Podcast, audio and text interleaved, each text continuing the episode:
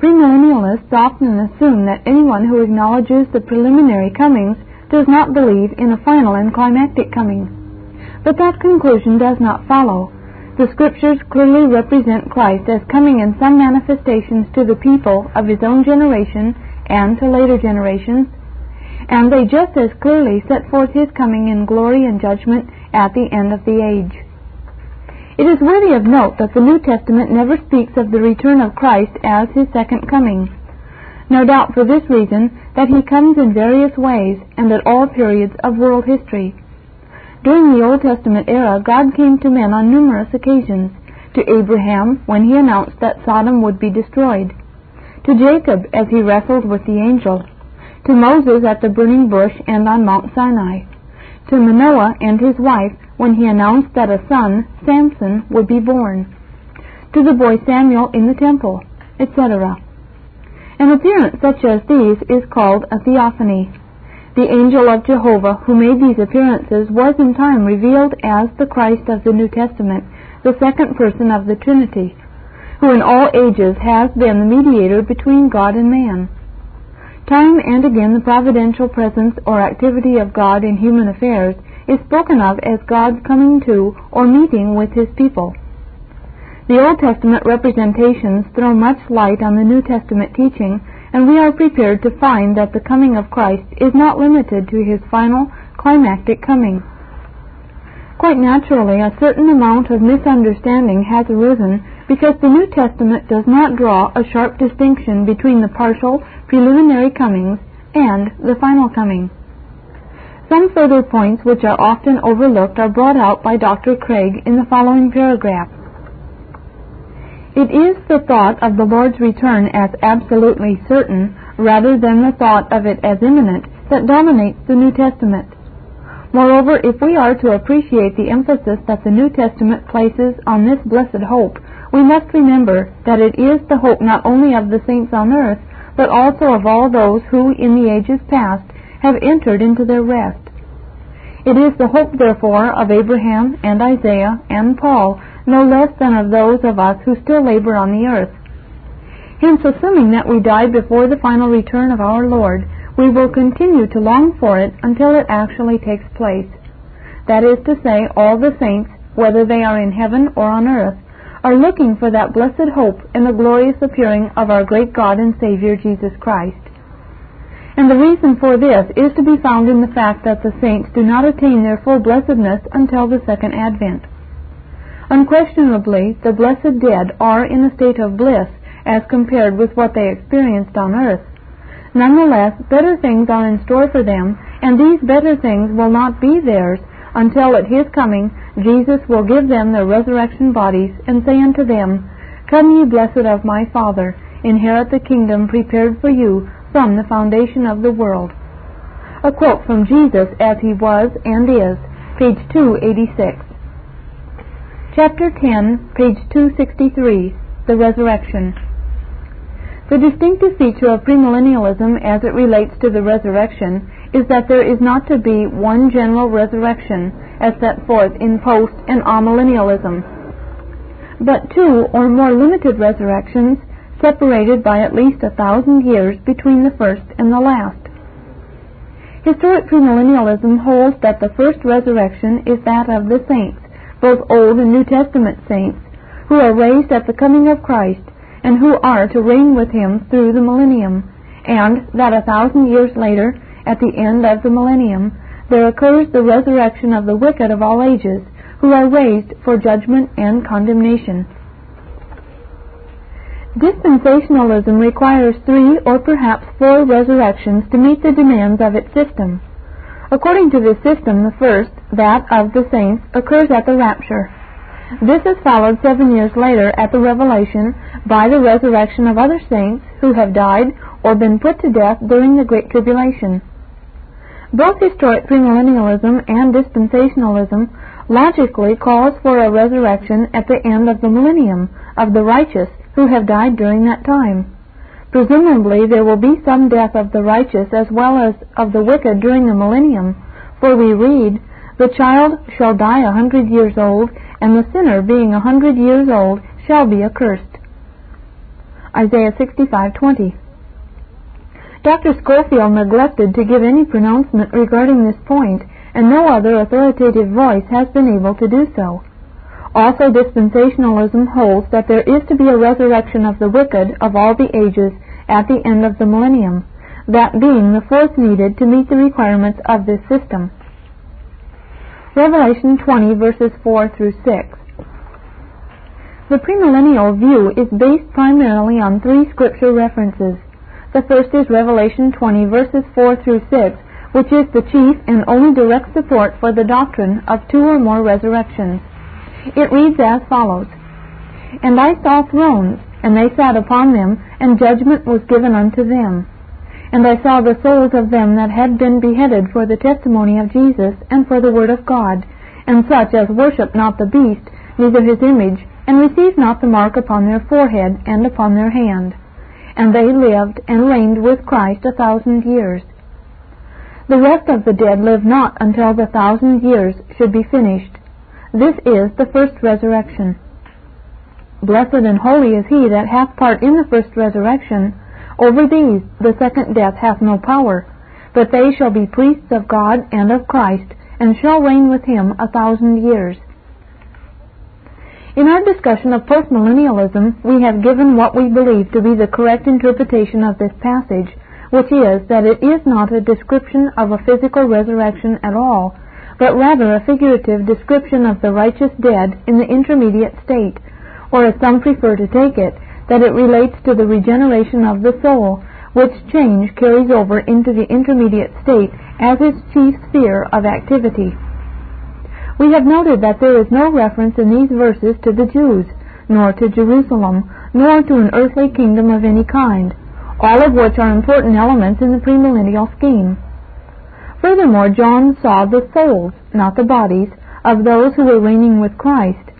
And most important of all, we noted that in verse 6, the first resurrection is set in contrast with the second death, which clearly cannot be a second physical death, but which in verse 14 is set forth as the state of eternal punishment of the wicked. And death and Hades were cast into the lake of fire. This is the second death, even the lake of fire. Since in this passage the second death is not a physical death, there is no reason to believe that the first resurrection is a physical resurrection. Clearly, both are figurative expressions. In support of the view that the first resurrection finds its fulfillment in the regeneration of the soul, we find various scripture passages which use similar language. In Colossians 2:12 we read, "Wherein ye were also raised with him through faith in the working of God, who raised him from the dead." Here the new birth is directly called being raised with him. In Colossians 3:1 we read, "If then ye were raised together with Christ, past tense, Seek the things that are above, where Christ is, seated on the right hand of God.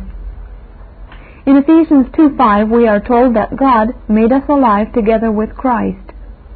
In Romans 6:13 there is the command, "Present yourselves unto God as alive from the dead." In Romans 6:4 our walk in newness of life is compared with his resurrection. In John 11 verses 25 and 26 this new life of the soul is said to continue on into eternity without interruption.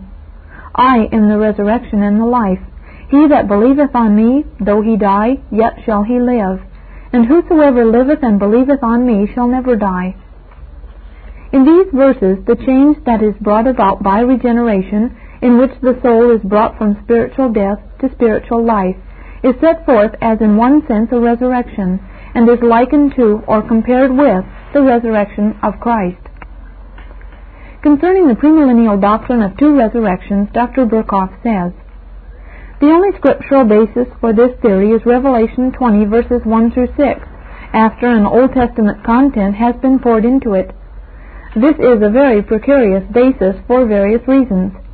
Number one, the passage occurs in a highly symbolical book and is admittedly very obscure, as may be inferred from the different interpretations of it. 2. The literal interpretation of this passage, as given by premillenarians, leads to a view that finds no support elsewhere in Scripture, but is even contradicted by the rest of the New Testament. This is a fatal objection. Sound exegesis requires that the obscure passages of Scripture be read in the light of the clearer ones, and not vice versa. 3. Even a literal interpretation of the premillenarians is not consistently literal, for it makes the chain in verse 1, and consequently also the binding in verse 2, figurative often conceives of the thousand years as a long but undefined period, and changes the souls of verse 4 into resurrection saints. 4. The passage, strictly speaking, does not say that the classes referred to, the martyr saints and those who did not worship the beast, were raised from the dead, but simply that they lived and reigned with Christ.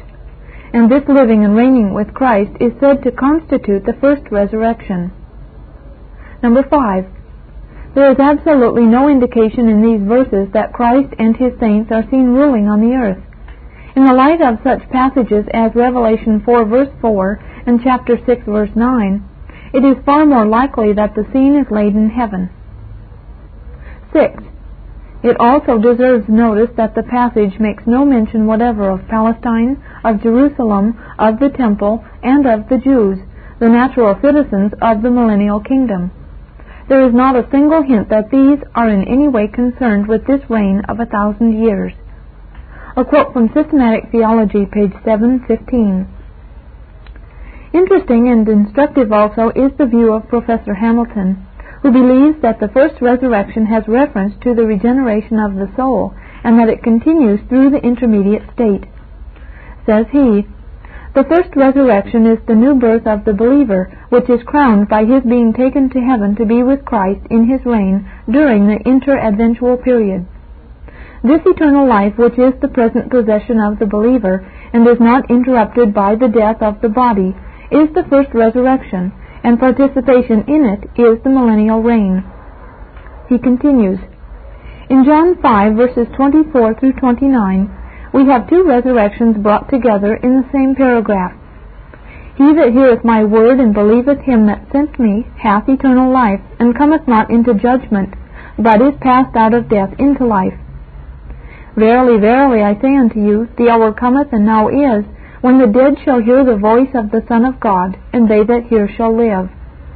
Marvel not at this, for the hour cometh in which all they that are in the tombs shall hear his voice, and shall come forth they that have done good unto the resurrection of life, and they that have done evil unto the resurrection of judgment. Now, though the word first resurrection is not used in this paragraph, clearly the fact is taught inescapably. What else can we call passing out of death into life but resurrection? Notice that it is contrasted with the resurrection which takes place when the dead bodies of all men are raised. Notice also that it is said that all that are in the tombs shall hear the voice of Christ and come forth. Then, as they come forth from the tombs, the separation takes place into the resurrection of life and the resurrection of judgment. The use of these two terms, resurrection of life and resurrection of judgment, in connection with the previous statement that all hear Christ's voice and come forth for the separation into the resurrection of life and resurrection of judgment, in no way indicates a separation in time of a thousand years, as the premillennialists claim, for it distinctly says that all, good and bad, hear the voice and come forth.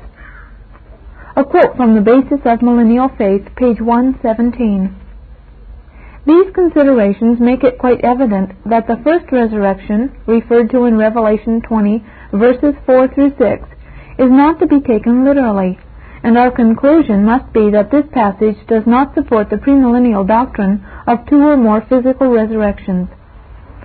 The second passage quoted by premillennialists as supporting the doctrine of two resurrections is 1 Corinthians 15, verses 22 through 26.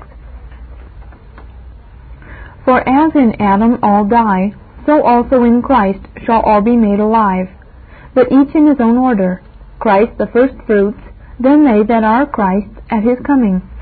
Then cometh the end, when he shall deliver up the kingdom to God, even the Father, when he shall have abolished all rule and all authority and power. For he must reign till he hath put all his enemies under his feet. the last enemy that shall be abolished is death. It should be noted first of all that there is no definite statement here that the resurrection is divided into two parts, but even on premillennial principles, only an implied interval between the resurrection of the saints and the consummation of all things. Actually, in this passage, Paul has believers only in mind and does not say anything at all about a resurrection of unbelievers. The point that he is making is that just as all die in Adam, so all who are made alive are made alive in Christ. Christ and Adam each acted in a representative capacity and as the federal head of his people. Whenever Paul uses the term in Christ, he includes believers only. Never in his writings, or in other New Testament writings for that matter, are unbelievers said to be in Christ. Hence in this passage he sets forth only two orders of the resurrection, namely Christ's resurrection and they that are Christ's at his coming. Christ is the firstfruits. Believers belong to the harvest. Nothing is said about unbelievers or about the resurrection of unbelievers in the entire chapter. And since nothing can be proved from silence, there is no basis at all for the notion that this passage sets forth a period of time between the resurrection of the righteous and that of the wicked. When Paul speaks of the resurrection of Christ, then of those that are his at his coming, and adds, Then cometh the end, premillennialists attempt to get from this statement a long interval of time, and to interpret it to mean the end of the resurrection, that is, the resurrection of the wicked, which they say comes at the end of the millennium. Dr. Geerhardus Vos who admittedly is one of the most capable exegetes that the Church has produced, says that the Greek word eta, meaning then, in itself may mean sequence with or without chronological interval, but that in this instance the construction indicates rather that it is to be understood with reference to the close of the great eschatological finale, which leads over from this age into the coming one. He adds that the end here spoken of follows closely the second coming of Christ, and that it is the giving up of the kingship to God the Father, and that this giving up is nothing else but the culminating result of the eschatological process of subduing the enemies. A quote from the Pauline Eschatology, page 244. Let it be noticed that Paul does not say that after the resurrection of those who are Christ's, then comes the end of the resurrection, but only that then comes the end. Where this expression, the end, is used in other places in Scripture, it means the end of all things, or the end of the world. There is no reason why it should be given another meaning here. The natural meaning is that the resurrection of the righteous and the grand finale, the very last end, fall together. Verse 52 tells us that the resurrection of the righteous occurs at the last trump. Hence, since this is the last trump, there can be no other trump for another resurrection a thousand years later. Dr. Warfield says concerning this passage, because the resurrection of the wicked is not mentioned, it does not at all follow that it is excluded. The whole section has nothing to do with the resurrection of the wicked, which is only incidentally included and not openly stated in the semi-parenthetic explanations of verses 21 and 22, but like the parallel passage in 1 Thessalonians, confines itself to the Christian dead. Nor is it exegetically possible to read the resurrection of the wicked into the passage as a third event to take place at a different time from that of the good, as if the apostle had said, Each shall rise in his own order, Christ the first fruits, then Christ dead at his coming, then the end of the resurrection, namely the wicked. The term the end is a perfectly definite one with a set and distinct meaning, and from Matthew uh, chapter 24 verse 6 and chapter 24 verse 14 throughout the New Testament, and in these very epistles, 1 Corinthians 1 8, 2 Corinthians 1 verses 13 and 14, is the standing designation of the end of the ages, or the end of the world. It is illegitimate to press it into any other groove here. Relief is not, however, got by varying the third term, so as to make it say that then comes the end, accompanied by the resurrection of the wicked. For this is importing into the passage what there is absolutely nothing in it to suggest. The word tagma does not in the least imply succession, but means order only in the sense of that word in such phrases as orders of society. Not only, however, is there no exegetical basis for this exposition in this passage, the whole theory of a resurrection of the wicked at a later time than the resurrection of the just is excluded by this passage. Briefly, this follows from the statement that after the coming of Christ, then comes the end.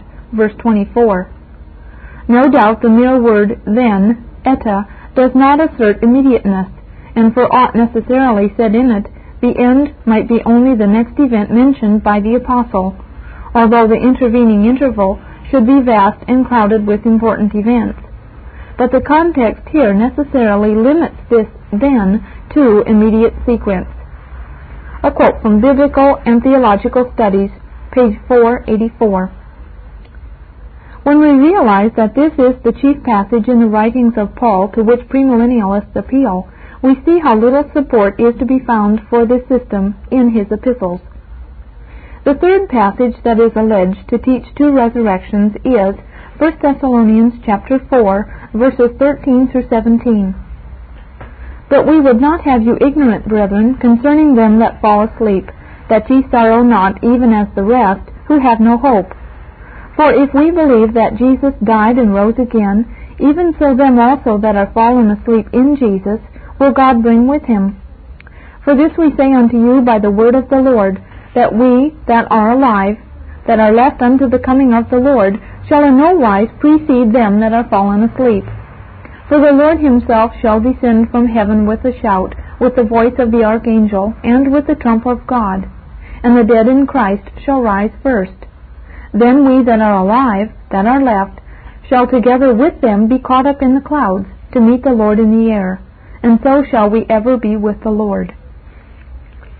The controversial statement in this passage is in verse 16, The dead in Christ shall rise first.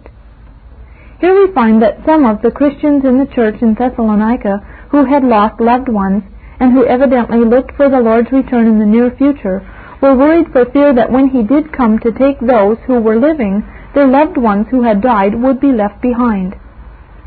Hence Paul writes to assure them that their Christian dead shall not be left behind, but that in fact they shall be raised first, and that then the living and the dead shall be caught up together to meet the Lord in the air. When the premillennialist reads Paul's words, and the dead in Christ shall rise first, he immediately adds in his imagination, and the dead without Christ shall rise last. But that is not what Paul says. The contrast is not between the resurrection of believers and of unbelievers, but between the resurrection of believers and the transfiguration or catching up of believers who are alive when Christ returns. Whereas the Thessalonians were afraid their loved ones who had died would not share in the glory of the Lord's return, Paul assures them that they will indeed share in it, that in fact by their resurrection they will be the first to share in it, and that then they and the living believers shall be caught up together to meet the Lord in the air. There is in this passage, as with the others, no reference at all to the resurrection of the wicked. Rather, Paul says that the resurrection of the righteous has preference, not in regard to the wicked, but to the catching up or rapturing of the living saints, that the righteous dead shall not be one moment behind the living righteous in gaining the presence of the Lord. There is here, as with the other passages, no basis at all for the doctrine of a second resurrection. One other verse that sometimes is quoted to prove that there are two resurrections is Philippians 3 verse 11. If by any means I may attain unto the resurrection from the dead. This is changed to read the resurrection from among the dead, or the out resurrection from the dead, implying that the righteous are raised up and out of others who are left behind. It is said that Paul here expressed himself as striving to attain unto the first resurrection in order that he might share in the millennial reign. But in the Greek, the phrase used is ek nekron, from the dead, and it is left to the reader to decide whether the supplement should be from among the dead, or from the place of the dead, or from the state of the dead. In other places, nekron is used without the ek, and is translated of the dead. This technical argument, however, proves nothing, for in 1 Corinthians 15:12, ek nekron and nekron are used interchangeably, where admittedly the reference in both cases is to the resurrection of the righteous. Now if Christ is preached that he hath been raised from the dead, how say some among you that there is no resurrection of the dead? Here the resurrection of Christ himself is cited as a resurrection from the dead. Hence the expression cannot mean that only the wicked remain for a future resurrection. Again, nekron without ek is used of the righteous in 1 Corinthians 15 verses 42 through 44. So also is the resurrection of the dead. It is sown in corruption, it is raised in incorruption. It is sown in dishonor, it is raised in glory. It is sown in weakness, it is raised in power. It is sown a natural body, it is raised a spiritual body. Actually, the terms are interchangeable, and the use of the one or the other determines nothing regarding the time of the resurrection. Snowden points out that this same Greek preposition, ek, as used in Philippians 3.11, occurs in other passages where no one would think it means from among, as in John 6:26, because ye ate of the loaves, and Galatians 3:7, they that are of faith. In most cases, this preposition is translated simply from, and has no such meaning as this unscholarly premillenarian interpretation seeks to place upon it. A quote from The Coming of the Lord, page 176. We are told in other passages that all of the dead shall hear the voice of the Son of God in the same day and hour, and that they shall rise in a general resurrection. Marvel not at this, for the hour cometh in which all that are in the tombs shall hear his voice and shall come forth, they that have done good unto the resurrection of life, and they that have done evil unto the resurrection of judgment. John 5 verses 28 and 29. And in Acts 24:15 we read, There shall be a resurrection, singular, both of the just and unjust. Four times in the Gospel of John we are told that Christ will raise up believers at the last day. And this is the will of him that sent me, that of all that which he hath given me I should lose nothing, but should raise it up at the last day. 639. For this is the will of my Father, that every one that beholdeth the Son and believeth on him should have eternal life, and I will raise him up at the last day. 640. No man can come to me except the Father that sent me draw him, and I will raise him up at the last day. 644. And he that eateth my flesh and drinketh my blood hath eternal life, and I will raise him up at the last day. 654. And according to John 12:48, the last day is also the time of the judgment of the wicked. He that rejecteth me and receiveth not my sayings hath one that judgeth him. The word that I spake, the same shall judge him in the last day. Since the resurrection of the righteous is at the last day, it cannot occur a thousand years before the last day. And since after the last day there are no other days on which the wicked might be raised, their resurrection too must occur at this same time. In 1 Corinthians 15 and 1 Thessalonians 4, the resurrection of the wicked was not mentioned, not because they do not rise at the same time, but because they do not rise on the same principle. The righteous are represented by and entitled to life in Christ, and the resurrection bodies like his are glorious and incorruptible. But no such principle governs the resurrection of the wicked. No one stands representative for them or assumes their guilt. Instead, each stands alone. Our conclusion must be that all of the dead without exception rise at the same time in what we call a general resurrection at the end of the world. There is but one resurrection, but there are two classes of people, the just and the unjust. As they come forth, the separation takes place into the resurrection of the just and the resurrection of the unjust.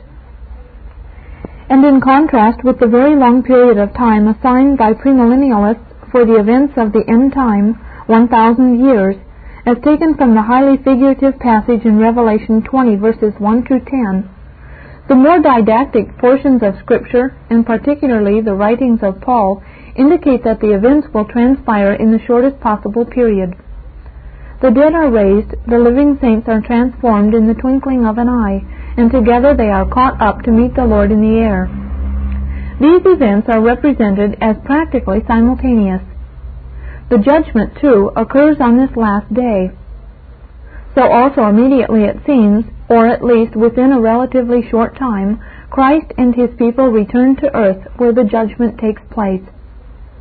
The fact that it is called the last day is proof that it is the end of this world or of this age, not the end of time for us as individuals, for as finite human beings we shall always be creatures of time. In the nature of the case, the last day cannot be followed by any other days, or time, or seasons whatever. These events close what is called this world, or this age, and are followed by the age to come, which we call eternity. A further problem that arises regarding the premillennial scheme is, what becomes of the saints who died during the millennium? And what becomes of the righteous who are on earth at the end of the millennium? The answers to these questions may be somewhat startling to the reader, for the fact is, this whole subject is a blank in the system. Premillennialists do not profess to have any scripture on the subject. All that the scripture has to say about the resurrection of the saints they apply to those who are raised up at the rapture, or at the beginning of the millennium. For the most part the subject is avoided, those who have attempted to grapple with this problem have been able to offer nothing more than conjectures or human speculations. One of the older writers, Edward Bickersteth, suggests that both righteous Jews and righteous Gentiles will continue into eternity here on earth, a righteous race, generation after generation, and will therefore be continually propagating their kind and adding more souls to the kingdom. His reasoning is the covenant with Noah was an everlasting covenant between God and every living creature of all flesh for perpetual generations. The covenant with Abraham is called by the psalmist the word which he commanded to a thousand generations. So Moses describes the Lord as keeping covenant and mercy for a thousand generations. This period of a thousand generations, thus repeatedly mentioned, would reach far beyond the close of the millennium. The promises made to Isaiah concerning the kingdom of Christ and his reigning on the throne of David are in the strongest expressions of never-ending continuance. The same promise of perpetuity is often given to the people of Israel. Thy people shall be all righteous, they shall inherit the land forever. Isaiah 60:21. Corresponding with this is that very full and clear promise, they shall dwell in the land and they and their children and their children's children forever, and my servant David shall be their prince forever. The plain and obvious meaning of such passages would lead us to the conclusion of a continuance, both of Israel and Gentile nations, in a state of righteousness on our earth. Quoted by David Brown from the Second Advent, page 169. On premillennial principles, this would seem to be a logical conclusion. It agrees with the view of some more recent dispensationalists who hold that there are to be two groups of the Lord's people, the Jews on earth and the church in heaven, permanently separate.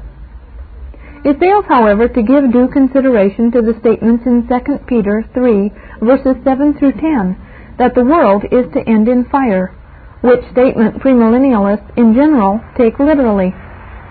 One writer suggests that fire falls on the rebel hosts around Jerusalem, but that the city itself is preserved. The argument, however, seems far-fetched. It is a generally understood principle of interpretation that references to perpetuity are to be extended no further than the known duration of the thing spoken of. The Jews, for instance, were commanded to keep such institutions as the Sabbath and the Passover throughout their generations by an ordinance forever. But that meant not throughout all eternity, but through the duration of their particular polity, that is, through what we now term the Old Testament period. With the coming of Christ and the institution of the new covenant, those things were fulfilled and done away with. On this principle, the references to perpetual generations, thousand generations, inheriting the land forever, and such carry no weight. Paul says that after the resurrection, then cometh the end, 1 Corinthians 15:24, and Peter refers to the end of all things, 1 Peter 4 verse 7. But it would seem that according to this theory, there is never to be an end of anything. Chapter 11, page 275, The Judgment. The doctrine of the judgment traditionally held by the Church and set forth in the great historic confessions of faith is that there is to be a day of judgment immediately following the resurrection, and that all mankind will be included. But if dispensationalism sets forth three or four resurrections, it is not less fruitful in reaping a rich harvest of judgments. The Scofield Bible, which as we have seen is the textbook for modern dispensationalism, sets forth seven, which are as follows. 1. The judgment of believers' sins. 2. The judgment of self in the believer. 3. The judgment of believers' works. 4 the judgment of the living nations. 5. The judgment of Israel. 6. The judgment of fallen angels. 7. The great white throne judgment. Not all dispensationalists, however, have insisted on as many as seven. Dr. Feinberg distinguishes four. 1. That of believers. 2. That of Israel. 3. That of the living nations at the time Christ returns. And 4. That of the great white throne. A quote from Premillennialism or Amillennialism, pages 191 to 194. For each of these he gives five particulars the subjects, the time, the place, the basis, and the results. Blackstone likewise distinguishes four omitting the judgment of Israel and substituting a judgment of angels, which he says follows that of the great white throne. This series of judgments, he tells us, requires intervals of time and so precludes the idea of a general judgment. A quote from Jesus is Coming, pages 101 to 106. Haldeman also distinguishes four judgments. One, that of the cross, when Christ took our sins upon himself. Two, that at the judgment seat of Christ, which takes place in the air immediately after the rapture, and is the judgment of Christians only, they being judged not in regard to life and salvation, but only on the basis of their faith and good works, in receiving greater or lesser rewards. 3. That of the living nations at the revelation, based on their treatment of the Lord's brethren in the flesh, the Jews. And 4 that at the great white throne, which occurs at the close of the millennium. A quote from Ten Sermons on the Second Coming, page 299. Dr. James M. Gray sets forth still another series of judgments. He says that the day of judgment is a long period of time during which several distinct acts or scenes of judgment takes place. These are a judgment of Christian believers in the air after the rapture, a judgment of the Jewish nation on the earth, a judgment of the Gentile nations, this also on the earth after the revelation, a judgment of Gog and Magog at the close of the millennium, this also on the earth, and a final judgment of all the dead. A quote from Christ and Glory, pages 199 to 212. This diversity of opinion among representative premillennialists indicates that they do not have clear scripture proof for their views. Our chief interest, however, has to do with the series of judgments outlined in the Scofield Bible. The first of these, termed the judgment of believers' sins, we are informed, took place at Calvary, where Christ took our sins upon himself and condemned them. It is a fact, of course, that our sins were paid for and blotted out by his suffering and death on the cross. But since no individuals appear in that transaction, it is difficult to see on what grounds it should be called a judgment. Christ's work on the cross is more accurately referred to as an expiation or an atonement. The second, the judgment of self in the believer, is a prolonged process in the soul of every Christian, beginning at the time of his conversion and continuing throughout his life as his actions and his inner thoughts are scrutinized in the light of God's Word. Conscience plays an important part here. We merely point out, however, that the working of conscience is not even in the same category with what we mean when we speak of final judgment, and to speak of it as such only leads to confusion. The third is the judgment of believers' works. This is said to be based on Paul's words in 2 Corinthians 5:10. For we must all be made manifest before the judgment seat of Christ, that each one may receive the things done in the body, according to what he hath done, whether it be good or bad. But there is no reason why these words should not be understood as describing a general judgment at the end of the age. Dispensationalists say that this judgment takes place following the rapture. They also say that Paul's words were addressed to Christians and that his use of the pronoun we indicates that only Christians will be present at this judgment. But that argument is far from conclusive. As Dr. Murray says, even if Paul is addressing Christians and telling them that they must all appear before the judgment seat of Christ, that does not mean that they shall be there by themselves. He is alluding to a universal judgment which shall be experienced by all men, Christians included. In the context, he refers to the terror of the Lord. We can hardly imagine that Paul would associate any terror with our Lord's dealing with the church between the rapture and the revelation after he had welcomed the church to himself. A quote from Millennial Studies, page 163. There is no reason why this should not be the same judgment referred to in Revelation 20, where John says that the dead, the great and the small, shall stand before the throne, and that they are judged according to their works. Verse 12. John says that every man is judged, and Paul says that all are judged, so that each one may receive the things done in the body. 2 Corinthians 5:10. In each case, the judgment is according to their works. The fourth is the judgment of the living nations. This is one of the most important judgments in the dispensational system, for it determines what nations are to enter the millennial kingdom. The scripture alleged to teach this judgment is Matthew 25, verses 31 through 46, where the shepherd separates the sheep from the goats. For this judgment, all of the nations of the earth existing at the time of Christ's return that is, at the time of the revelation, when he returns to earth with his saints, are gathered together before him as judge, and they are judged on the basis of the treatment they have accorded his brethren, that is, the Jews, during the Great Tribulation. The sheep nations, those that have befriended the Jews, enter the millennial kingdom, and the goat nations, those that have persecuted the Jews, are destroyed. Scofield says, this judgment is to be distinguished from the judgment of the great white throne. Here there is no resurrection, no books are opened. Three classes are present sheep, goats, and brethren. The time is the return of Christ, and the scene is on the earth. The test in this matter is the treatment accorded by the nations to those whom Christ here calls my brethren. These brethren are the Jewish remnant who will have preached the gospel of the kingdom to all nations during the tribulation.